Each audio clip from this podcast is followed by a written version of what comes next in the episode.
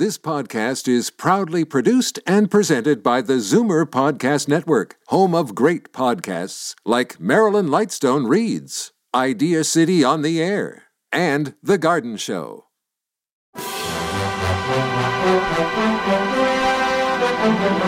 It's Zoomer Radio's Theater of the Mind with Frank Proctor.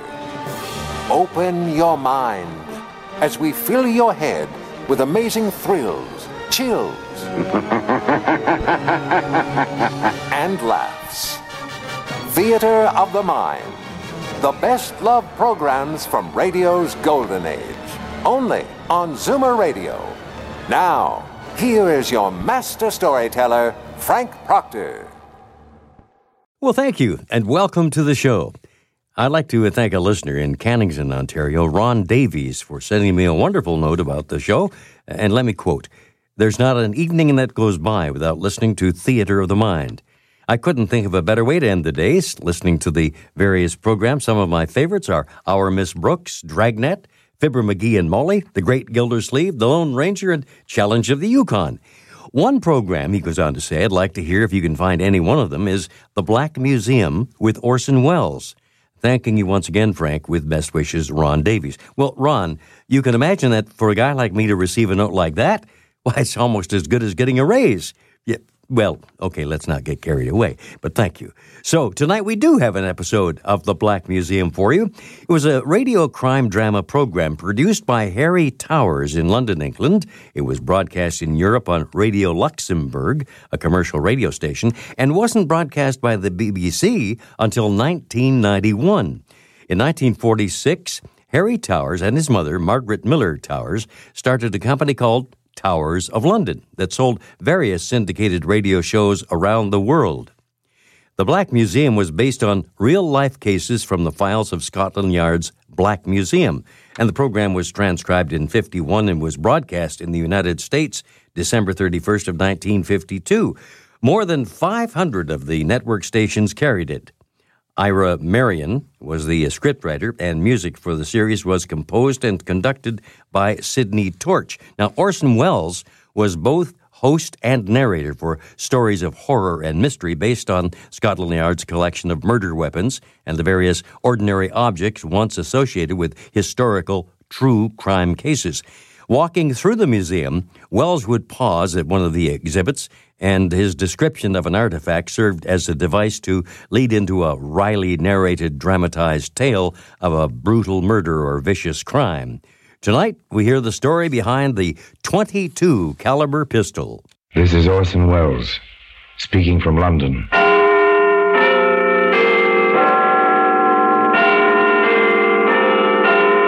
The Black Museum, the repository of death. Yes, here in the grim stone structure on the Thames, which houses Scotland Yard, is a warehouse of homicide, where everyday objects, a skillet, a screwdriver, a photograph, all are touched by murder.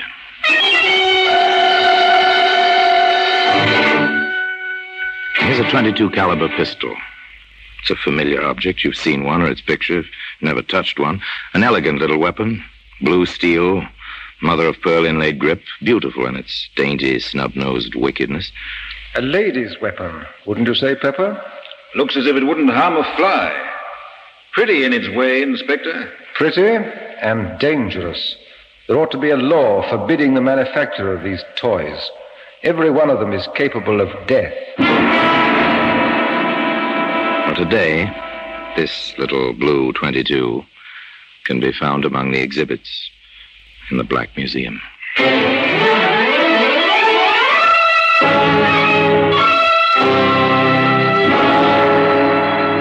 From the annals of the Criminal Investigation Department of the London Police, we bring you the dramatic stories of the crimes recorded by the objects in Scotland Yard's Gallery of Death, the Black Museum.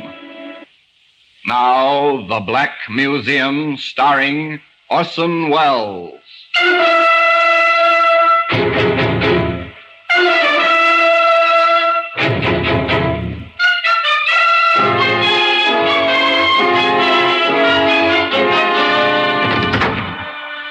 Here we are in the Black Museum. Scotland Yard's Museum of Murder. It's an impressive place. The kind of echoing awe which comes from a vaulted ceiling and somber lighting. Weird, fantastic, with a harsh, real fantasy that comes with murder. Here lies death, and so neatly. Each object placarded with a small white card labeled with black lettering, name, place, date, disposition of the case. Here's an odd looking ashtray, soapstone. It's carved rather nicely with a crouching figure of a woman. Something decorative for your living room, but observe closely now the red brown stain on the rim. Lift up the tray, hold it by the figure of the woman. Oh, yes, it's comfortable in your hand, and suddenly, this is a weapon. Ah, here we are. A little blue 22. It's silent now. It was silent, too, during Vivian Davis's cocktail party in London's smart, sophisticated West End. In Vivian's quite shishy apartment. It was not destined to be silent, though. Not very long. It's a nice place, Vivian's apartment, if you go for ultra-modern glass and metal combinations. Nice people, too. Well, nice looking, anyway. Young men are quite, quite impeccable. The young ladies are lovely, lush, well aware of the well put together attractiveness. Oh, yes, these are the chic young people. Larry, darling, have you been watching Vivian and Donald? Uh, What else, sweet? They are at dagger points, aren't they? Well, frankly, Larry, if Viv has one more martini, she'll kill Donald with a look. An alcoholic look at any rate. But why all the fuss and bother? If Donald wants to play, she ought to let him. I know at least three males were perfectly willing to give Viv a time, really. Mhm, Including yourself, Larry, my sweet. No, darling, I'm the fourth. But then why bother? A trifle strange, isn't it? The ultra sophisticated, the over civilized, and yet, you know, beneath the polish, the same old jealousy that you can find in savages. Oh, yes, simple jealousy. For instance, at this moment, Vivian herself is approaching the chrome and plastic bar where Donald is mixing a drink. Donald, haven't you had enough? You're quite tight, you know. Am I, really? I asked you, Donald, haven't you had enough? I don't believe I have. Uh, will you have one, dear? I've had enough, let me tell you. Uh, This is my party. You might be polite enough to pay some attention to me and a little less to that strawberry blonde. ah, she's quite attractive in a leggy sort of way. Oh, yes, quite elemental beneath the polished surface. An interesting situation. It continues, of course, as long as the party lasts.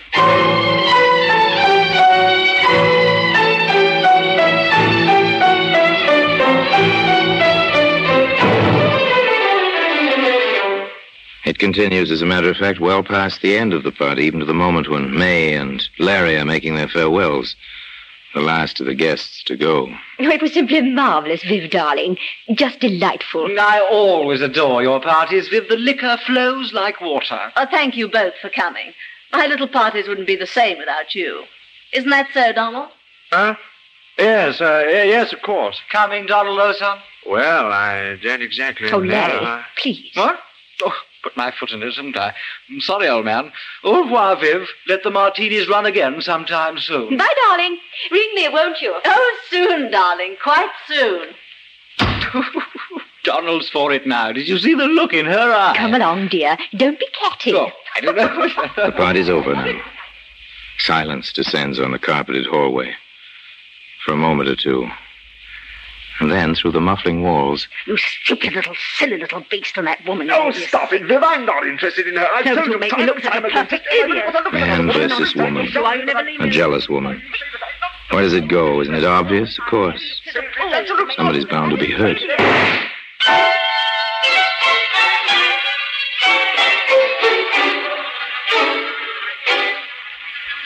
Inspector Summers and Detective Pepper arrived quickly from the yard. This seems to be the weapon, Inspector. A 22. Blue steel, mother of pearl grip. A lady's weapon, wouldn't you say, Pepper? Looks as if it wouldn't harm a fly. Pretty in its way, Inspector. Pretty and dangerous. There ought to be a law forbidding the manufacture of these toys. Every one of them is capable of death. Funny, What is? the body out here on the landing. Yes. Well, we'll find the reason for that shortly. Not much blood, 22s don't make much of a hole. Uh, stay here, Pepper. I want the pathologist to see the body before it goes to the morgue. You know the procedure. I'll be inside with the uh, prime and only suspect. Yes, sir. I understand.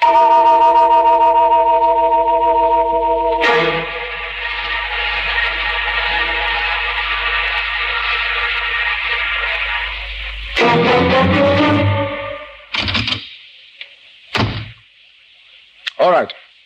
Tell me how it happened. Don't you dare to talk to me like that. Take hold of yourself, Miss Davis. I need the answers to a few questions. I'll answer that. Don't you dare. That's my telephone. Yes? No. This is Inspector Summers of Scotland Yard. I see. I'm sorry, Lady Munsey, you can't speak to your daughter just now. Yes, she'll be coming down to the yard. You can come there if you wish. Goodbye. Now will you leave me alone? You know who my mother is. Which do you prefer, to answer my questions here or to come down to the yard? I refuse to answer anything. That won't look well in the report, miss. Oh, get out of here. Get out. Take No. hold of yourself, Miss Davis. I've told you and told you. Donald and I were arguing. I suppose I grabbed the gun from under the pillow where I keep it. He tried to take it away from me. And next I knew there was a shot and he was mumbling something about a doctor. And then, then he was dead. No, now leave me alone. Leave me alone. Inspector Summers felt that further questioning was indicated. The location he chose was his own office at the yard. Where did you get the gun, Miss Davis? My husband gave it to me several years ago. Are you married? I was. I'm divorced. Inspector Summers thought of many questions. Where did you struggle over the gun? In the bedroom. I see. Why do you use linoleum for a floor covering in the bedroom? Oh, because it's easy to keep clean and because it's chic and because, oh, what has that to do with Donald? I'm asking the questions, Miss Davis. Oh, yes, there were many, many questions. How long have you lived at that address? How long did you know Donald Martin?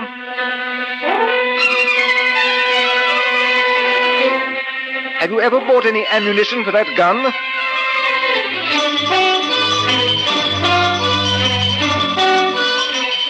What were you quarreling about? It went on and on. And finally, Very well, Miss Davis. We shan't hold you. But don't leave London. And uh, your mother is waiting for you. You'd better go home with her. We're sealing your apartment.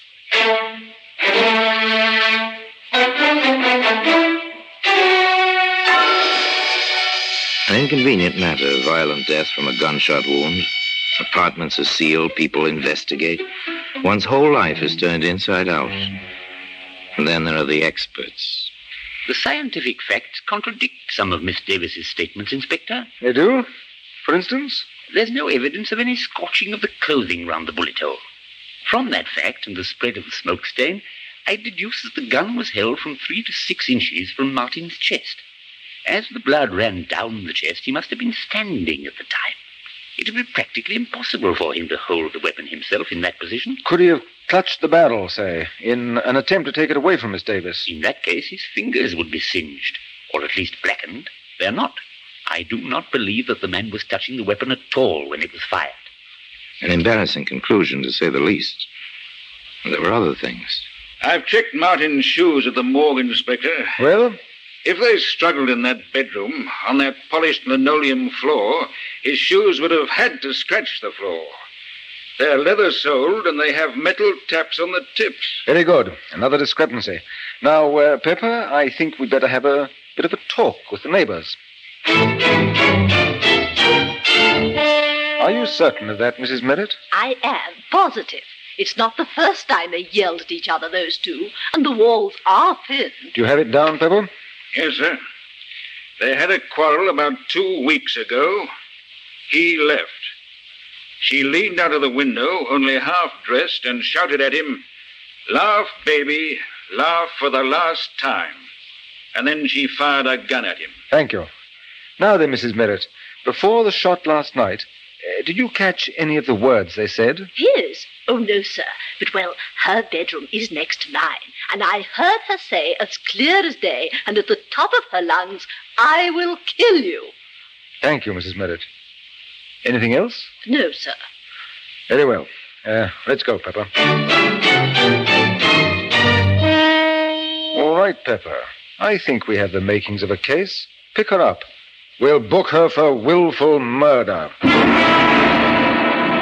And today, the little blue 22, which was to play such an important part in the case, can be seen among the other exhibits in the Black Museum.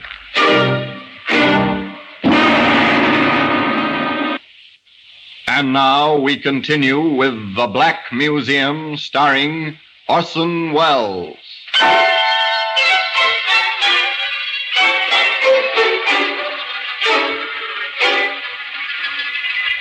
As the inspector said, they felt they had a case. The evidence was piling up. Vivian Davis was arrested. Her defense counsel was a distinguished member of the bar, and the prosecutor assigned was no less brilliant. But some of the conversation about the case was, was well, a lot less brilliant. Why, if Larry and I had stayed, we might have seen the whole thing. And, darling, those letters. Imagine leaving letters like that lying in your bureau drawer where anyone might find them. And do you suppose the prosecution will use them for evidence? this is one trial I simply shall not miss. Let me say here and now, if May owns a gun, I'm walking out, and at once. But Viv always was unstable, you know. That's the kind who'll pull a gun on you when you least expect it. Not for me, old man. Not for me. I always said she was no better than you'd think. Wild parties at all hours, firing guns around, drinking. Oh, I dare say the woman wasn't happy. But then who is? Now I ask you, who is? Poor Viv. I understand the food in prison is all starches. Seen the headlines? This is a juicy one, what? I'm to be a witness? You don't say. Really now? You don't say. They tried the case in public gossip long before it came to proper trial. And when the proper trial began, the courtroom was crowded naturally with bright young women and polished young men, the familiars of the defendant. This, however, failed to ruffle the solemnity of a British court. I shall permit no demonstrations. At the least lapse from proper decorum, I shall have the courtroom cleared. And that settled that. The trial proceeded. Vivian Davis, in simple black, sat in the dock between the two wardresses assigned to guard her. On the witness stand, the pathologist repeated his evidence and his conclusions for the prosecution. There was no cross examination. With Inspector Summers, it was another matter. Inspector, you heard the prison doctor testify that when Miss Davis was admitted to the prison after her arrest, he found bruises on her arms and on one thigh. Yes, sir. And that such bruises might have been sustained in a struggle. Yes, sir. Very well. Now then, in your experience, have you found that when one person handles a gun, that person's fingerprints are usually found on the weapon? That has been my experience. However, if two parties struggled for possession of a certain weapon, would there be fingerprints? In most cases, no, sir. They tend to smudge or eliminate each other's prints. This weapon, which you've identified and which has been entered in evidence as Exhibit A, did you find this weapon at the scene of the alleged crime? I did. Did you examine it carefully? I did. Did you have it tested for fingerprints? I did. Did you find any? Yes, sir. How many sets? Only one set of prints were on that gun. Whose were they, Inspector? Now tell the jury, please, whose fingerprints were on that gun? Only my own. One more point, Inspector. You stated that you found a bullet in the wall of the bedroom. Correct? Yes, sir. Have you any reason to believe this bullet was fired on the night of the alleged crime? It could have been fired at any time, I suppose. Thank you, Inspector. That's all. Mrs. Merritt, the eager next door neighbor, had her proverbial day in court. Yes, sir. Just as I told the inspector, she screamed at him, hanging out of the window only half dressed, and then she fired a shot at him. Counsel for the defense spent little time in the cross examination of Mrs. Merritt. Madam, did you actually see Miss Davis fire a pistol or gun of some sort at the deceased? I heard the shot after she yelled at him. You said she was only half dressed at the time. Is that correct? Yes, sir. Then you must have seen her. Well, I took one look, and after that I only listened. Why? Why, Mrs. Merritt? When a woman is in her condition, no other woman cares to watch her. I see. This is your opinion. It certainly is. Your Lordship, I respectfully request that the answers to the last two questions be stricken from the record as constituting an opinion and not evidence. Further, on the grounds that opinions are not warranted, as the witness is not qualified as an expert. Well, The uh, clerk will strike the last two answers from the record, and the jury is instructed to ignore the testimony. Uh, proceed. No further questions. Thank you, Mrs. Merritt. Back and forth, the battle raged, a battle for a woman's life. The case for the Crown was ably presented. The defense, by cross examination, by objections in the record, sought to upset testimony to establish points which could be played upon later, the climax of the trial, when Vivian Davis herself took the stand in her own defense. Now, Miss Davis, you understand the seriousness of this situation. of course. I refer to the testimony that you once fired a gun at Donald Martin from your bedroom window. Is this true? No, it's not true. What did happen that evening? He'd come to see me. He'd asked me for money to pay a gambling debt, and I refused. We quarreled, and he left. I was furious, and I called to him from my window. Then I went back into the room and fired one shot to make him think I'd killed myself. What happened then? Oh, Donald. Mr. Martin came rushing back, and we, we were friends again. Miss Davis, have you ever pointed a weapon at Mr. Martin? No, never. Have you wanted to? No, never. Did you shoot him the night he died? No! Have you any recollection of his having spoken to you between the time he was shot and the moment he died? I'll never forget it as long as I live. What did he say? He said, I wish the doctor would hurry. I I want to tell him that this was an accident. It's not your fault. He said it over and over. And then he was dead.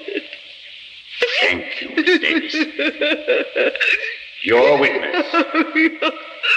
Pull yourself together, Miss Davis. Yes, yes, sir. Ah, very well. I submit, Miss Davis, that the truth of your first public quarrel is, as it was stated by a previous witness, that you did fire out of your window at Mr. Martin. Oh, no, never. I fired in the room. I wanted to frighten him. Miss Davis, is this your pistol? Yes, Is this the weapon which killed Mr. Martin? yes. And on the night this gun, your gun, killed Mr. Martin, you had a quarrel, a second quarrel. Yes. You were, to put it simply, jealous of his behavior with other women. Oh, I was so jealous I threatened to kill myself. You threatened to kill yourself? Yes. Then why did you shout, I will kill you? No, no, I no, I never said that. What did you say, Miss Davis? I, I may have said I'll shoot myself. The other, I never said. Why should I? I was jealous, but that was because I loved him. Oh, you've got to believe me. I loved him. I did. I did. There was more, much more, over and over. But they never managed to shake her on the essential points. I never pointed a gun at Donald in my life. And, of course, I never said I'd kill him. I said I'd kill myself. At long last, with Vivian Davis on the verge of collapse, the prosecutor let her go. Shortly thereafter, the defense rested. Summations were brief. For the prosecution, This woman is guilty of the crime with which she is charged. There is no doubt in our minds, nor should there be any in yours, that she held the pistol and fired the shot. for the defense, It is Clear that no woman kills the man she loves, despite the violence of their causes. This was an accident. It is clear that it was an accident. the presiding justice was clear and concise in his charge to the jury. Gentlemen of the jury, in conclusion, uh, let me advise you there are three possible verdicts you may return under the present indictment guilty of murder, guilty of manslaughter or not guilty of any offense. I commend the accused to your most painstaking deliberations. The jury filed out. They stayed out for two long, weary hours. There was chatter in the courtroom. There always is. But even the gossip was subdued. Everybody waited. Waited. But it seems perfectly incredible. A murder trial, and I've been in on it since the beginning. I do hope the judge wasn't as much against her as he seemed to be. It was really too exciting for words. I've had more dinner invitations because I know Viv. Oh, well, after all, the poor girl might be hanged, you know. Oh, grisly thought. Well, for my part, even if she gets off, there'll be one advantage. She'll never be my neighbor again, and that will be an improvement, I'd say. And at long last, the waiting was over. The prisoner arose in the dock, at the judge's request. The foreman of the jury faced the prisoner in the court. The age old formula was intoned by the clerk. Members of the jury, have you agreed upon a verdict? We have. Do you find the prisoner guilty or not guilty of murder? Not guilty. Do you find the prisoner guilty or not guilty of manslaughter? Not guilty. Yet, despite that verdict, the little blue 22 can be seen today among the exhibits in the Black Museum.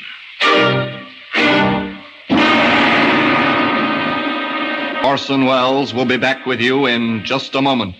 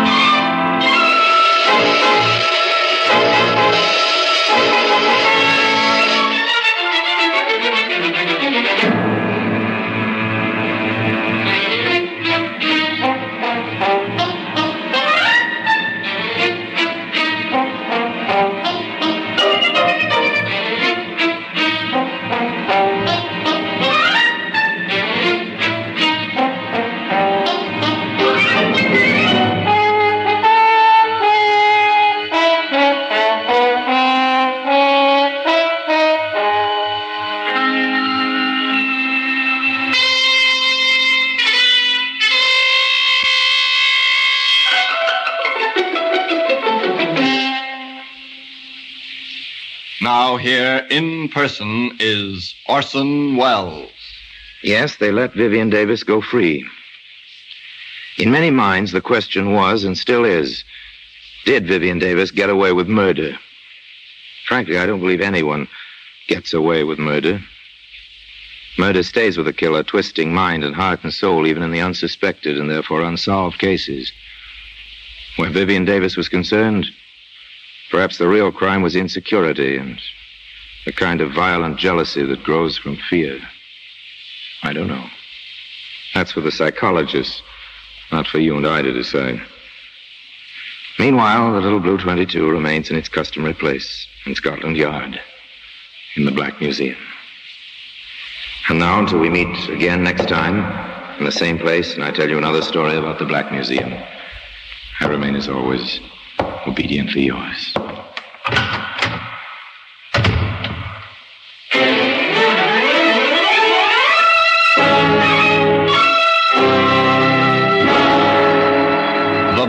Museum, starring Orson Welles, is presented by arrangement with Metro Goldwyn Mayer Radio Attractions. The program is written by Ira Marion, with original music composed and conducted by Sidney Torch. Produced by Harry Allen Towers.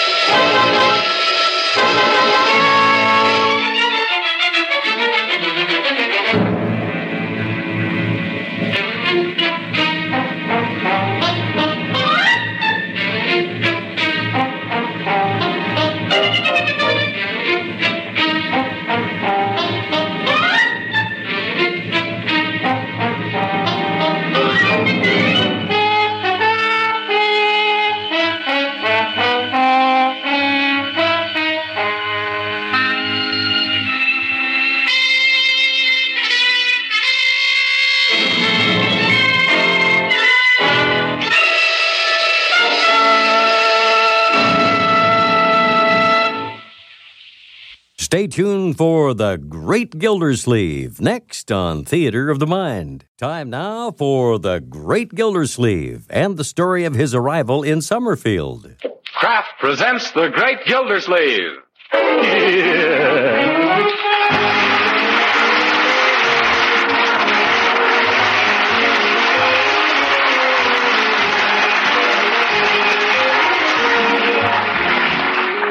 week at this time, the Kraft Cheese Company presents for your enjoyment Harold Peary as the Great Gildersleeve, written by Leonard L. Levinson.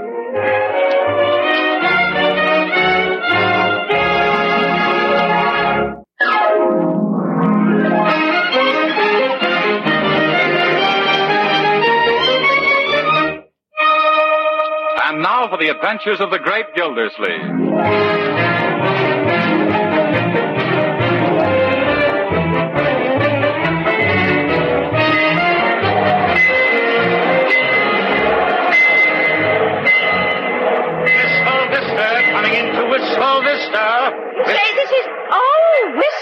Vista, where Fibber McGee and Molly live? Yes, madam. Oh, my.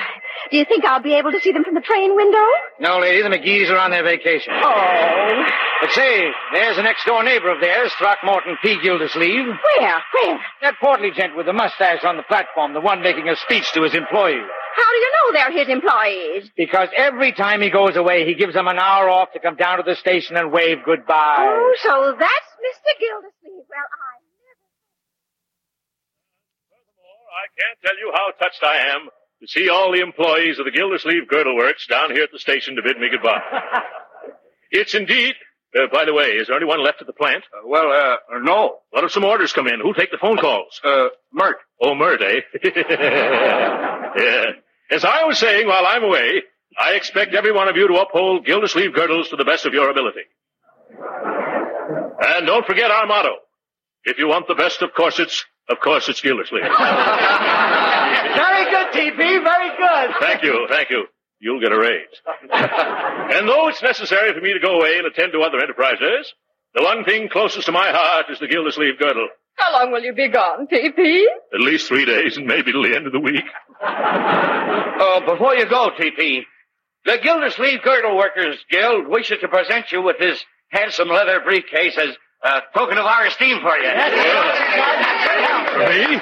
I don't know what to say except. Yes, all aboard? Oh, no.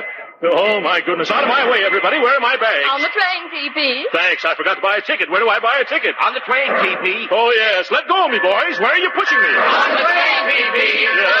Goodbye, children. Goodbye, children.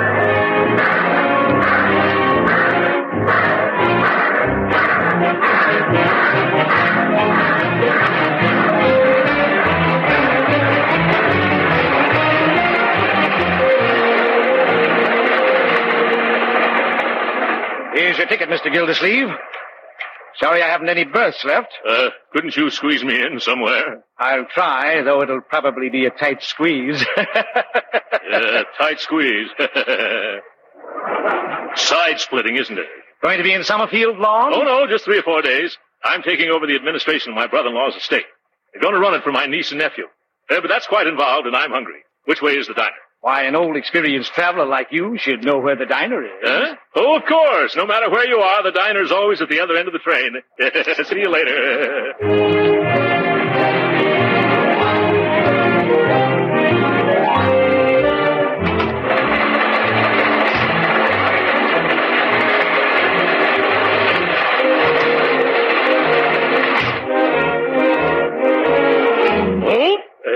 excuse me, madam. Uh,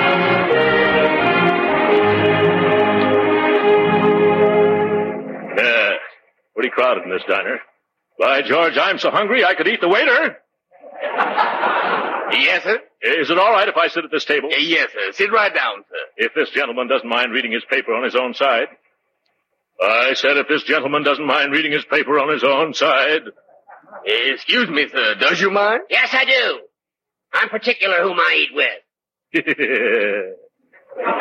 you are, eh? Well, I'm not. I'm hungry. Waiter, bring me a steak. A nice, juicy double tenderloin rare.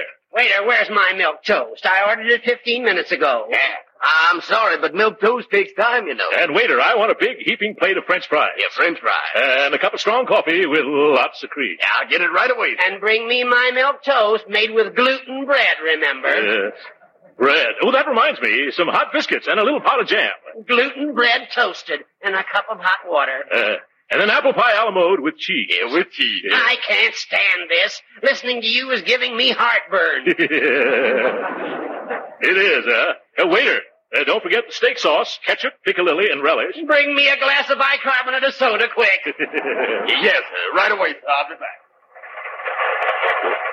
Of course, it's none of my business, mister. And don't stick your nose in it. You... Well, all right. That's the way you feel about it. I was just going to tell you you're getting your newspaper in the mustard. I don't use mustard. No, I guess you don't need any. But what I was going to say was... Never mind, never mind, never mind. Okay, I won't say it then. That mustard from your newspaper is all over your sleeve now. I don't care. What? All the messes I... Uh, uh, uh, water only spreads it. you see what I tell you? I'll thank you to mind your own business. What's the big idea jumping down my throat? What do you expect addressing a perfect stranger?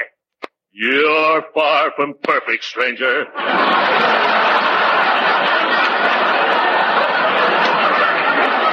and from now on, I'm going to make a career out of ignoring you. Uh, here comes my food. That's pretty snappy service, waiter. Uh, yes, sir. Well, where's my milk toast? Yeah, I'm sorry, sir, but the chef is all out of gluten bread. he wants to know would pumpernickel do just as well.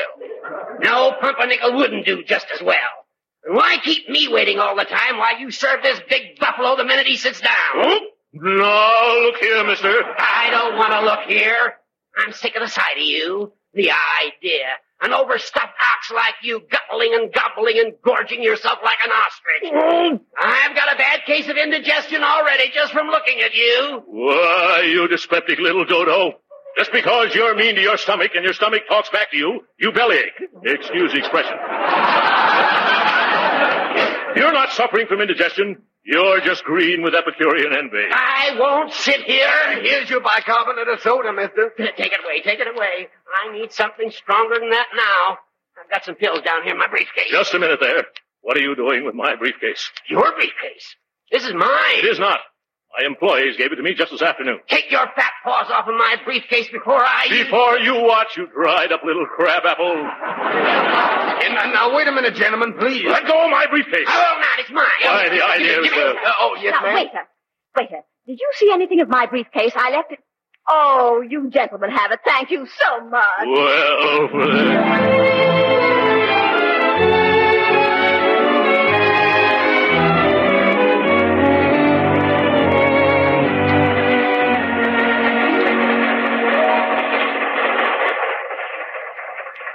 There you are, Mr. Gildersleeve. I've located a berth for you at last. Oh, that's fine, conductor. I was getting tired of sitting around here in my pajamas. Where is it? It's uh, upper nine in the next car. Upper nine. Oh, my goodness. The last time I was in an upper berth was, uh, let me see, uh, 50 pounds ago. The porter's making it up for you now. Yeah, thanks. I do hope that porter gives me a wide berth.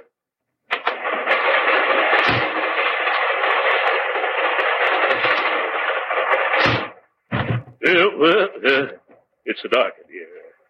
Oh, uh, Porter! Uh, Porter! Quiet! Oh, excuse me. Must be sleeping. Oh, Porter! Yes, sir. Have you got upper nine ready yet? Yes, but I didn't anticipate no gentlemen of such ample proportions. Yeah. well, maybe I'd better take a ladder. Yes, you better take two. They're small.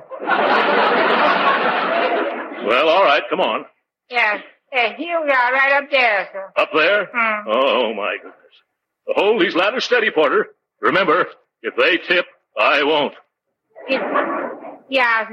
Now be careful, mister. Train's coming to a sharp curve pretty soon. When?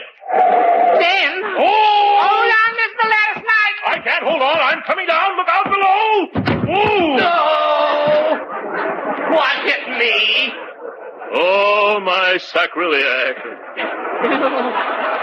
Here, mister, let me help you up. I don't want to get up. I want to sleep. Not you, mister, the man in the upper. He's now in the lower. Then where am I? You're right here, brother. Get off of my poor stomach. Who is it? Huh? Oh, it's you. What are you doing sneaking into my berth? I'm not sneaking into your. I'm not sneaking. I'm trying to climb into bed.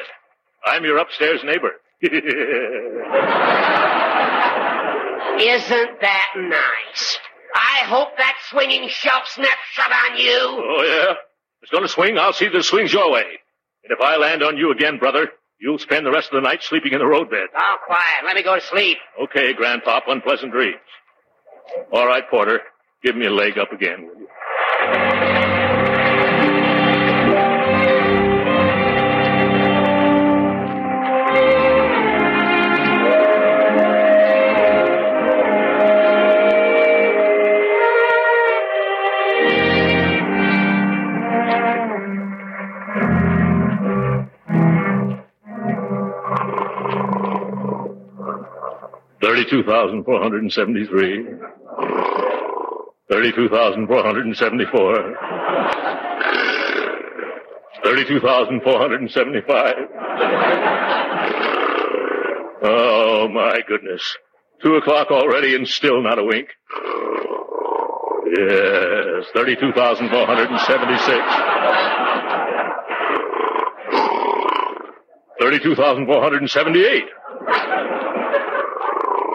Oh, what's the use? There's only some way of stopping that buzzsaw down there. I can't stand this any longer. Where's that porter? I'll fix this guy. You call me, sir? Yes. Would you mind getting me a drink of ice water? I can't sleep. Uh, Yeah, sir.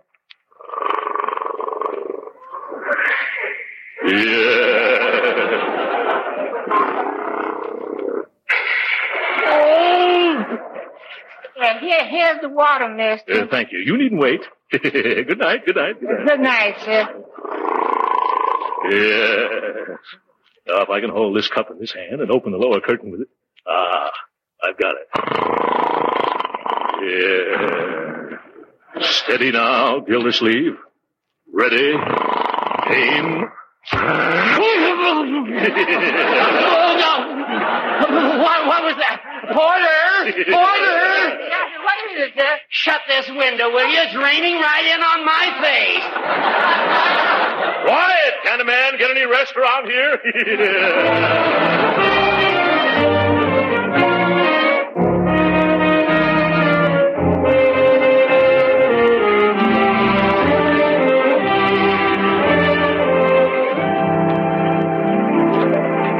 Good morning, sir. He's just pulling into Summerfield. You want me to brush y'all? no, I'll walk down the steps like the rest of the passengers. yeah. yeah. Uh, uh, by the way, uh, Porter, you've given me such good service. Here's an order for a Gildersleeve girdle for your wife. Uh, thank you, sir. I happen to be a spinster at the moment.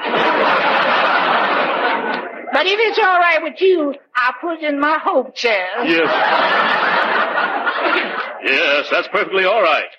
Uh, Summerfield, eh? By George, I'm certainly looking forward to seeing Marjorie and little Leroy again.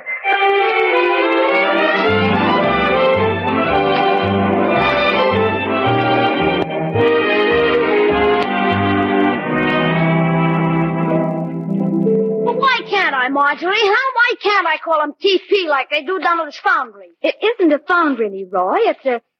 Oh, never mind. It's nothing that concerns little boys. And I'm sure that he will prefer to have you call him Uncle Throckmorton. Oh, shucks, you can't go around calling a big tough guy who runs a steel foundry Throckmorton. It's positively degradatory. It's derogatory. Yeah, it's that too. Leroy, who told you Uncle Throckmorton was in the steel business? Nah, you thought you were so smart. I saw one of his letterheads. The Gildersleeve Girder Company. Hmm? Oh, oh, yes. Gildersleeve Girder Company. Gee, he should be here by now, shouldn't he, Marjorie? Now, don't you worry, Leroy. Just as soon as his train arrives, Mr. Wills will bring him here for breakfast. Oh, I wanted to go down to the station, too. I know, but Ted has to discuss all the legal details with Uncle Throckmorton before we go to court. Say, you're getting pretty darn stuck on that Ted guy, aren't you? Why, Leroy Forrester, I am not.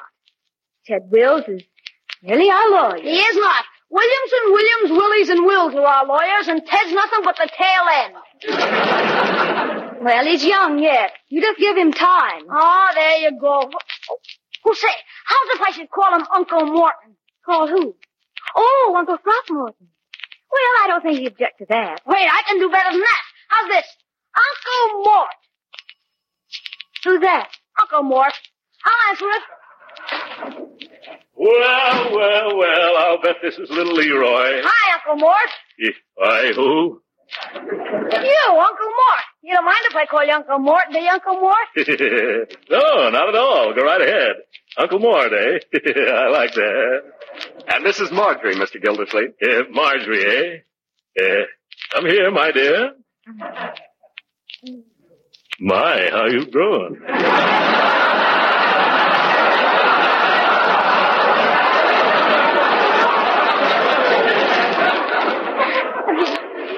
Hello, Uncle Throckmorton. Let me take your hat and coat. Will you have some breakfast? Uh, no thanks. I've already had mine on the. Well, I'll have a cup of coffee. sit right here, Uncle. Ted, you sit over there. oh, thanks. My, this looks wonderful. Hey, Unc, will you take me back to Wistful Vista with you and let me work in your factory? Uh, what? Well, I didn't think you'd be interested in that sort of thing. Now, Leroy. See, I am, Uncle Mort. That must be some way out. I bet you make the supports for a lot of big projects there.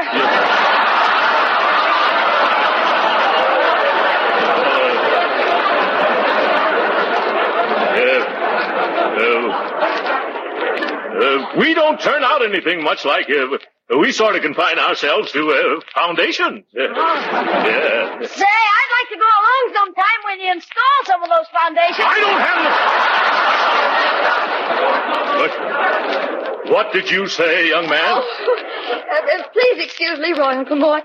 He's been like that ever since he found out that you owned the Gildersleeve Girder Company. What? Uh, Gildersleeve Girder?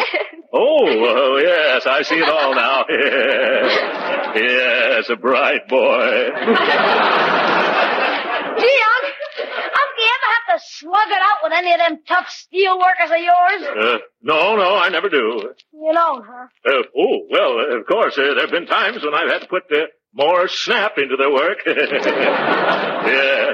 And once I was so angry, I picked up a badly made uh, foundation and bounced it right off the foreman's head. You did? Yeah. Now, Leroy, let your uncle eat his breakfast. Yeah. Have some toast, Uncle Mort? Uh, no thanks. Oh, uh, speaking of toast reminds me of an amusing incident on the train last night. Uh, you'll enjoy this, Leroy. When I went into the diner, the only empty chair was at a table with a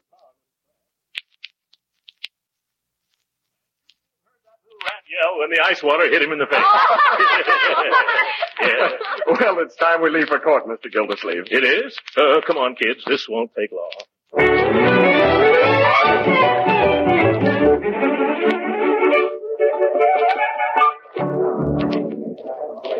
Well, all I can say is we run things better than this in Wistful Vista. Eleven o'clock and the judge hasn't even shown up yet. Judge Hooker's usually very prompt. Yes, the trouble with some of these judges is they think they're little tin gods. Take those black robes away from them, and what have they got? Bow legs. Gee, that's a hot one, Uncle Mort. Yeah, I'm glad you like it. Everyone rise, please. Ah, last. Superior Court, Department 25, the Honorable Hitter H. Hooker, Judge presiding, is now in session. Be seated. Sit down, Uncle Mort. Thank you. Oh, my goodness. Who's that man sitting in the judge's chair? Why, that's Judge Hooker. Judge Hooker? That's the man in the lower berth. Throckmorton P. Gildersleeve for appointment as Administrator of the State of Ray Forest. Oh, that's us. Come on, Mr. Gildersleeve. I'm not feeling very well, Ted. Uh, couldn't we postpone this over to another judge? Oh, come on, Uncle Mort. Remember what you said. This guy'll be a pushover. Yes, a pushover. Now, come on, come on. Step up. Don't dawdle. I haven't got all day. Make a snappy, folks. The judge is pretty short-tempered this morning. He didn't get any sleep last night. Oh, my. Uh, Your Honor, with your permission, I'll put Mr. Gildersleeve on the stand first. Go ahead, Mr. Wells. Swear in the witness belt. You promise swear to tell the truth, the whole truth, nothing but the truth, help you? I do. Well, do you or don't you speak up? I do. That voice is very familiar. Turn around, Mr. Oh, so it's you. Yes. Uh, hello, Judge. Mr. Wells? Yes, Your Honor. I will examine this man's qualifications if you don't mind. I don't, Your Honor. But I do. Silence. Uh, Now then, Gildersleeve, what do you do for a living? I make girdles, Your Honor. Order in the court. Order in the court. Order in the court. Order. Order. And you, Gildersleeve, any more cheap humor and I'll judge you in contempt. But it's true, Your Honor. I'm the president of the Gildersleeve Girdle Company. Uncle Mort, tell him the truth. He doesn't make girdles, Judge. And what does he do? Steel foundations. I bet he would, too. now, no more interruptions, my boy. Remember, this is a courtroom. You realize who I am, of course. Sure, you're a bow-legged little tin guy. Yeah. What? Now, Leroy! You you just said so yourself, Uncle Mort. Oh, you did. Uh, just a little joke, Your Honor. You know how I kid. Yeah, I know. Yeah. Well, I'm going to ask you a plain question, and I want a plain answer. Yeah. What business are you in? Well, I. Uh, oh, uh, that is. Leroy, would you mind going out into the hall and get me some uh, some ice water? One moment. Who's running this court? You or I? Better not get Uncle Mort mad, Judge. Last night he threw a whole bucket of water on a guy in the bus under him. Oh my, here we go again. He did. It is. Yeah, and this poor sap woke up and thought it was raining. Oh. you ought to hear Uncle Mort tell him. Thanks, I will. Let's hear all about it, Uncle Mort.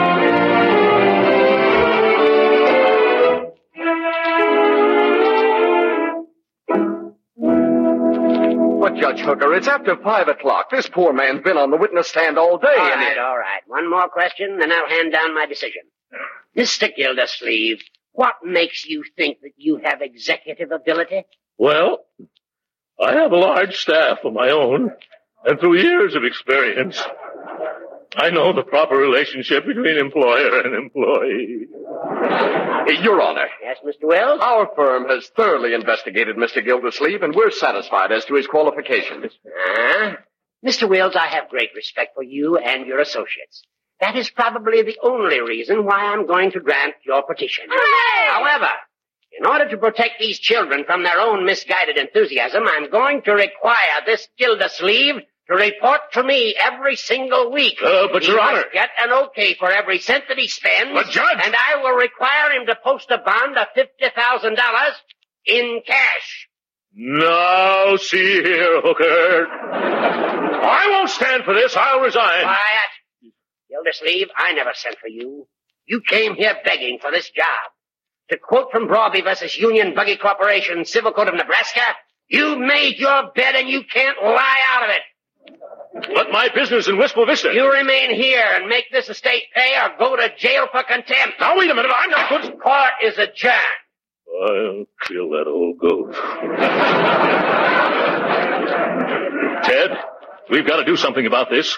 Do you realize that a $50,000 bond would not only take every cent of my ready cash, but also means a mortgage on my Gordon Works? Uh, gee, I'm sorry about how the whole thing went, Mr. Gildersleeve. Oh, maybe if we went into the judge's chambers, we could persuade him to lower the bond, Uncle Mort. Sure, just let me talk to him. Young man, you've talked enough for one day. Oh, how about it, Ted? Well, it won't hurt to try. Come on. Yeah. Come on. Uh, excuse us, Judge Hooker. Uh, you remember me, don't you? I I thought perhaps maybe we could possibly get that little cash bond reduced. I don't see why I should have If you spoke to somebody who'd known me for a long time, they might convince you that I'm not such a bad fellow. Oh, that would be fine, Uncle Mort. Yeah.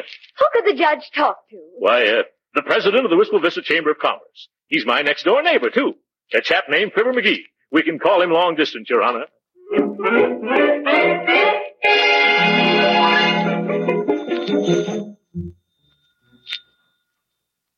Yes, yes, I see, Mr. McGee. Yes, I'm glad you put me straight on that. Yes. I knew my little chum would set me in right. That's a very good point. Leroy, I want you to meet McGee one of these days. There's one of nature's noblemen. I guess you've made up my mind for me, Fibber. Yeah, Fibber. Hold the phone a second, I'll tell him. Gildersleeve, uh, yes, Judge? Gildersleeve, I've decided to rescind that $50,000 bond. Uh, I knew that would happen if you spoke to my little pal. yes, after talking to McGee, I'm going to make that bond a $100,000. What? Give me that telephone. Hello? You're a hard man, McGee.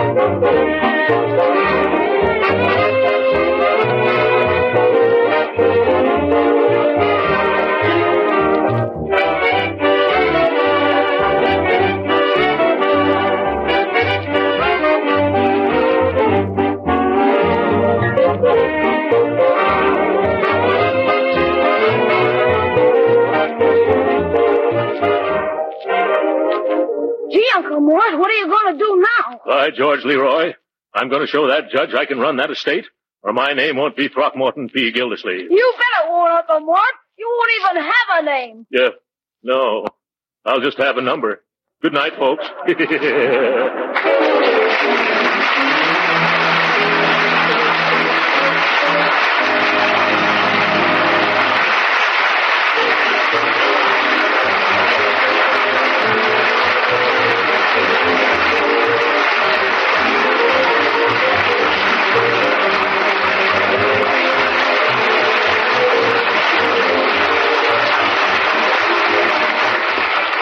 Original music on tonight's program was composed and conducted by William Randolph. This is Jim Bannon saying good night for Kraft and reminding you to tune in again next week at the same time to hear the further adventures of the great Gildersleeve.